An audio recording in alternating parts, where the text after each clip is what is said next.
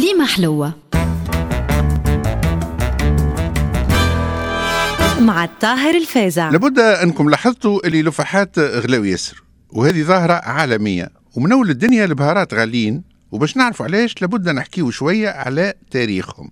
قوى عظمى ودول تبنات بفضل تجارة لفحات كما الفينيقيين والفرس اللي كانت عندهم أساطيل بحرية وقوافل ويتاجروا بين الصين وأندونيسيا والهند من ناحية وبلدان البحر الأبيض المتوسط كما مصر واليونان والإمبراطورية الرومانية من ناحية أخرى. واللي يقول تجارة يقول غزو واحتلال وفتوحات. وإحنا ما عندنا حتى فكر على قيمة لفحات في القرون الغابرة.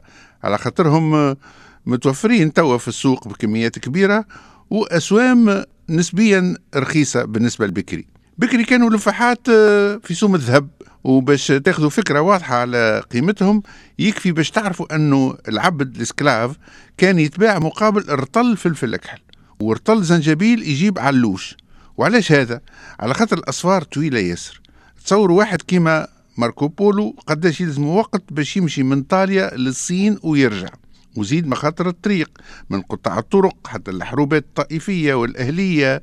وكثرة الوسطاء من بلاد لبلاد. زيد كيف ما قلنا في حصة سابقة الخضر في أوروبا ما كانتش متنوعة بالكل. قبل اكتشاف أمريكا يدوب أكتر في بروكلو وكرنب وخس وحبوب والماكلة بلا شفحات كانت ماسطة ياسر وحتى الملح كان قليل وغالي. فكانوا الناس اللي لبس عليهم مستعدين يدفعوا أي سوم باش يتحصلوا على بعض أفاحات زيد ما ننساوش أنه الأفاحات كانوا زادا يداويوا بهم برشا أمراض في غياب الطب الحديث. أول ثنايا الجلبان لفحات حلوهم الرومان باش يجيبوهم من آسيا. وبعد انهيار الإمبراطورية الرومانية عوضوهم البيزنطيين والعرب. وقت اللي بدأت الحروب الصليبية ولات ثم برشا حركة بين الشرق والغرب.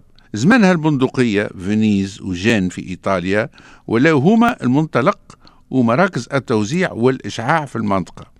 في المشي السفن يهزوا الحجاج المسيحيين والصليبيين وفي الرجوع يجيبوا الحرير والأحجار الكريمة واللفاحات. وتكونت ثروات هائلة. في القرن السادس عشر فاسكو دو جاما اكتشف ثنية جديدة للهند أقرب ياسر مرورا من إفريقيا ورأس الرجاء. مباشرة من بعد كريستوف كولومب اكتشف أمريكا. وبفضل المستعمرات البرتغاليين والهولنديين والاسبانيور بداوا يجلبوا في كميات كبيرة ومتنوعة من اللفاحات. ومن بعد الإنجليز خذاوا عليهم هالتجارة المثمرة.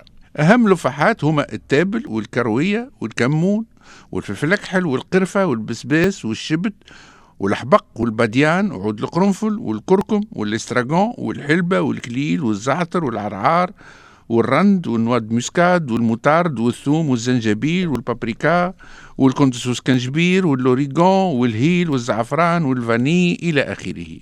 ومن المستحب تشريوا أفحاتكم مش مرحيين وترحيهم وحدكم وتحتفظوا بهم في دبابز غامقين وما تخليوهمش أكثر من عام.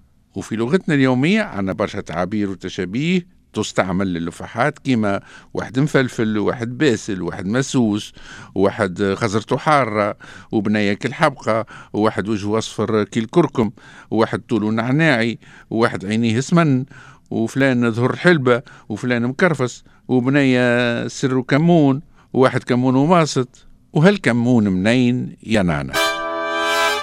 كليمة حلوة. مع الطاهر الفازع.